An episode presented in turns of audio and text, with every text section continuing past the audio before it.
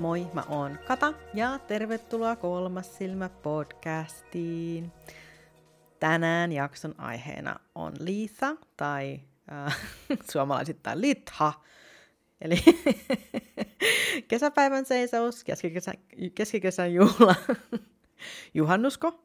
Äh, ja siis olette varmaan huomannut, että, että juhannus tuntuu vähän sille oudolta juhlalta, että tehdään kaikki juhannustaikoja ja ihmiset puhuu siitä ihan niin kuin normaalina asiana, että jopa semmoiset tyypit, jotka niin kuin normaalisti naurais noituudelle, saattaa juhannuksena mennä ihan villiksi ja ne kieriskelee alasti jossain heinäpelloissa ja katsoo kaivoon, että ne näkis kumppanin heijastuksen siellä kaivon vedessä tai laittaa erilaisia villyyrtejä tyynyn alle, että näkisi unta tulevasta murusta ja kaikkea tällaista. Vaikka normaalisti olisi ihan tavallinen ihminen ja yhtäkkiä puff, niin tekee kaikkia tämmöisiä noituusjuttuja. Mitä ihmettä? no, se johtuu siis siitä, että juhannuksellahan on siis pakanajuuret. Tämä ei nyt varmaan tullut mitenkään kauhean yllätyksenä kenellekään, koska tosi monella muullakin vuoden aikoihin liittyvillä juhlilla on, äh, on pakanajuuria. Ja Suomessa siis juhannus, joka on niin kuin kristinuskon versio tästä pakanajuhlasta, on saanut nimensä Johannes Kastajasta, eli juhannus. Ja sitä ennen juhannus oli nimeltään ukonjuhla, vakkajuhlat tai ukon vakat. Ja vakkaa käytettiin mittaamaan viljaa, tai sitten sillä voitiin uhrata myös ruokaa ylijumalalle. Ja juhannukseen on aina aika vahvasti liitetty se alkoholi. ja se on myös lähtöisin ihan sieltä ukonjuhlasta asti. Et nimittäin muinaissuomalaiset uskoi, että mitä enemmän sä juot, sitä parempi sato tulee. Ja Ukko on siis Ukko ylijumala, sateen ja ukkosen jumala, ja häneltä pyydettiin sitten sadetta kastelemaan sitä satoa. Ja kuten tänäkin päivänä, niin Ukon juhlan aikaan kokoonnuttiin veden äärelle ryyppäämään. Eli kauhean kauas ei olla ihmiskuntana tästä päästy. Alun perin juomana toimi olut, koska se oli semmoinen juoma, mikä oli helposti saatavilla, mutta myöhemmin sitten kaikki muukin kävi, kuten käy edelleenkin. En halua tällä kuitenkaan kannustaa ketään nauttia alkoholia. Itse en käytä ollenkaan, mutta jos joku käyttää, en tuomitse. Mutta jos nautit, niin nautit turvallisesti ja pitäkää hei kavereista huolta älkää menkö uimaan kännissä, älkääkä menkö auton rattiin, ja sitten jättäkää kaikki semmoiset isot päätökset vasta sit sille ajalle, kun te olette taas selvänä, joko. Että ei aleta sitten mitään semmoista niinku, känniriahunta. Mä otan susta eroon. Siis jätätte kaikki tollaset niin sit myöhemmälle ajalle, eikös niin? Ja tosiaan Ukon juhlassa myös ruoka oli tosi tärkeässä asemassa, ja Ukolle tosiaan annettiin uhrinasta ruokaa ja vettä roiskittiin ja yritettiin houkutella sitä sadetta sillä äh, kastelemaan sitten pellot. Ja mä aion lausua teille pätkän runoa varmasti aivan kamalalla tavalla. Mä en ole mikään runonlausija, mutta mä annan tämän tunteella. Joten Oi ukko ylijumala, hattarojen hallitsija, iätä iästä pilvi, nosta lonka luotehesta – vihmon vettä taivahasta, mettä pilvistä pirota, orahille nouseville, touoille toiseville. Ihanaa, en olisi koskaan uskonut, että runon lausuntaan lähden. En tiedä, nautitteko tästä suunnattoman paljon, mutta eipä mua silleen kiinnostakaan. Jatketaan. Eli juhannus on ollut siis tosiaan myös äh, ennen aika vilkasta avioliittoon astumisen aikaa. Nykyään ehkä ei enää niin paljon, mutta silloin on ollut hyvä aika äh, solmia avioliitot ja se on ollut myöskin semmoista hedelmällisyyden aikaa. Mutta moni varmaan miettii, että, et minkä takia mä puhun ukojuhlasta, koska aiheena on siis se liitha, että miksi mä puhun ukojuhlasta? No siis koska. Vuoden pyörän sapatteja on juhlittu erilaisin tavoin aina ympäri maailmaa, koska ne aina liittyy taivaan tapahtumiin tai satoon tai karjaan tai siis ylipäätään ihmisten elämään. Ja meidän versio täällä kotona oli ukonjuhla, ja sillä on paljon yhteneväisyyksiä siis Liisaan, kuten ruoka, aurinko tuli, hedelmällisyys, Jumalan palvominen, rituaalit, tanssiminen, kodin puhdistaminen ja myös sun itsensä puhdistaminen saunassa. Kuten yleensäkin myös sit valoon liittyvissä juhlissa myös ukonjuhlaan ja Lisaan on kuulunut semmoinen tietynlainen varovaisuus ja tieto niin kuin myös pahan torjumisesta. Koska valon seurana on aina pimeys. Ja silloin se metelin pitäminen ja tulet ja ryypiskely onkin nimenomaan just karkottanut pahoja henkiä oikein kunnolla. Ja mä välin kun mietin, että ehkä mä oon paha henki, koska tuommoinen käytös kyllä karkottaa muutkin aika pitkälle. mä en yhtään niin nauti tuollaisesta. Mikään niiden ihmisjoukko, mikä, mikä pitää hirveätä meteliä, niin ehkä ei ole semmoinen niin mun ideaali fiilis, missä mä haluaisin olla, mutta pahat henget pysyy poissa ja niin myös minä. Ja Litha on siis, se on auringonjuhlaa ja eri traditioissa voi ehkä olla eri jumalia, joita kunnioitetaan tänä päivänä. Mä en hirveän tarkkaan tiedä noista jumalista, äh, koska itse en äh, juhlista näitä jumalia. Ja sanotaan kuitenkin, että äiti Jumalatar on tähän aikaan raskaana. Hän kantaa, niin kuin myös meidän pellot kantaa viljaa ja odottaa korjuuta. Ja tämä aika vuodesta on myös sellainen, että on hyvä muistaa metsän henkiä ja kunnioittaa luontoja.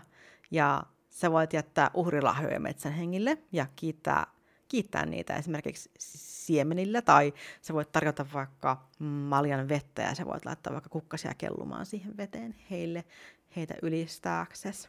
Vaikka toki aina pitää kunnioittaa luontoa, mutta nyt on semmoinen hyvä, kun on juhlahetki, niin sä voit kunnioittaa ihan erilaisella latauksella. Mutta sä voit käytännössä juhlia lisää aika lailla, niin kuin sä juhlit ihan meidän perusjuhannustakin, että miten se sun juhliminen sitten onkaan. Että sä voit, sä voit koristella kodin ja alttarin vaikka kukkasilla ja juhannuskoivun äh, lehdillä. Sä voit äh, nauttia erilaisia ruokia, varsinkin just semmoista niin kuin tuoretta, niin kuin tämän sadon aikaan kypsynyttä kasvista, yrttiä. Ja avotulella grillaaminen, siis ehdottomasti.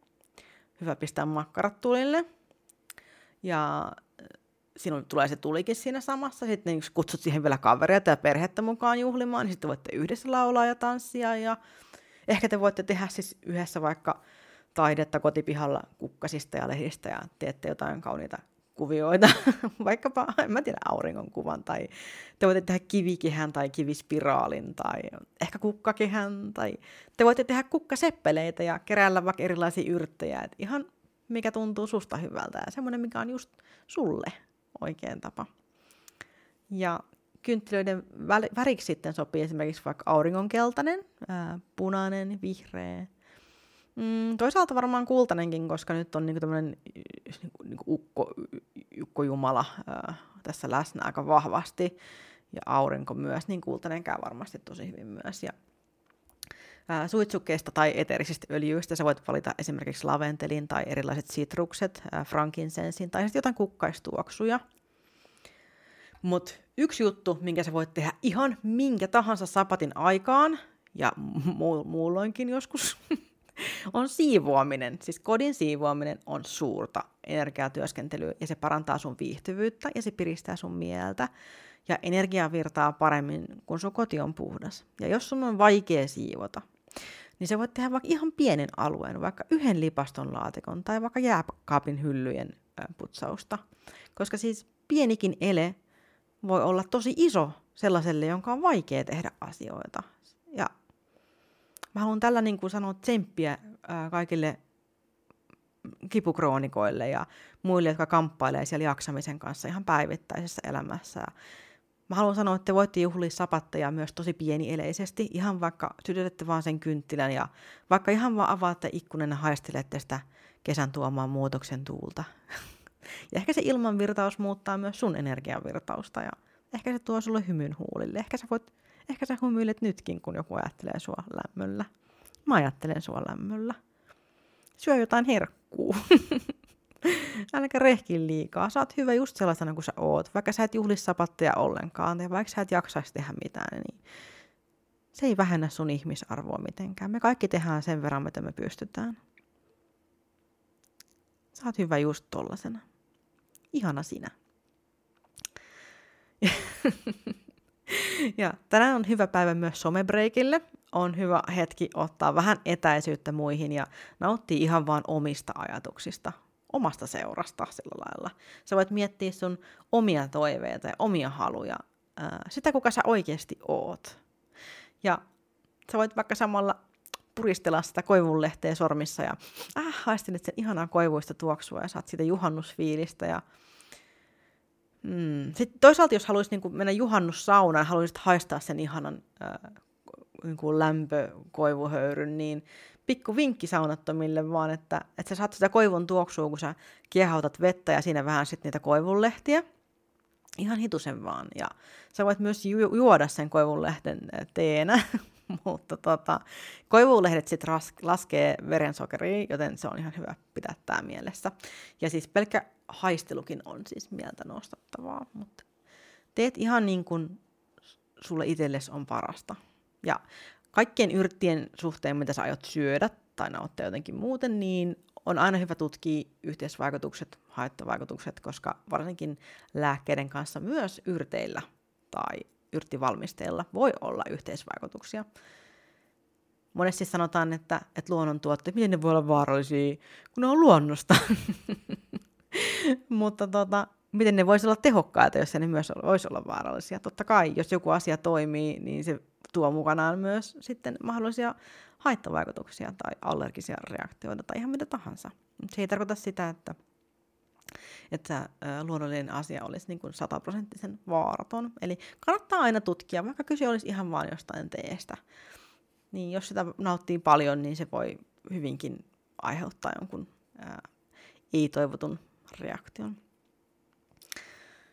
Mutta tuskinpa tähän yhteen teekupposeen nyt siellä kupsahdat, mutta en ole sun lääkäris, niin en. Tutki ensin. Mutta koivulehtien sniffailusta ainakin. Varmasti voit siellä haistella sitä ihanaa koivulehtihöyrytuoksua. Ah, ihana tuoksu. se on tuskin haitallista. Mutta teet just niin kuin sulle on hyvä. Ja tiedätkö, siis ihana sinä, just sellaisena kuin sä oot. Siis ei mitään hätää. Nautit, nautit tästä päivästä sen mukaan, kun sä jaksat nauttia. Ei ole, ei ole kiire mihinkään. Sä ehdit vielä huomennakin ja sä voit nauttia juhannuksesta vielä tuossa sitten, kun meillä virallisesti juhannusta juhlitaan. Mä uskon, että, että kyllä näissä samoissa energioissa pyöritään nyt hetken verran, että ei ole kiire. Jos ei tänään jaksa, niin ehkä huomenna. Teet omaa tahtia. Mutta oikein hyvää juhannusta tai ukon juhlaa tai liisaa teille kaikille ja nauttikaa, nauttikaa tästä ihanasta ajasta. Kiitos, että kuuntelitte. Moikka!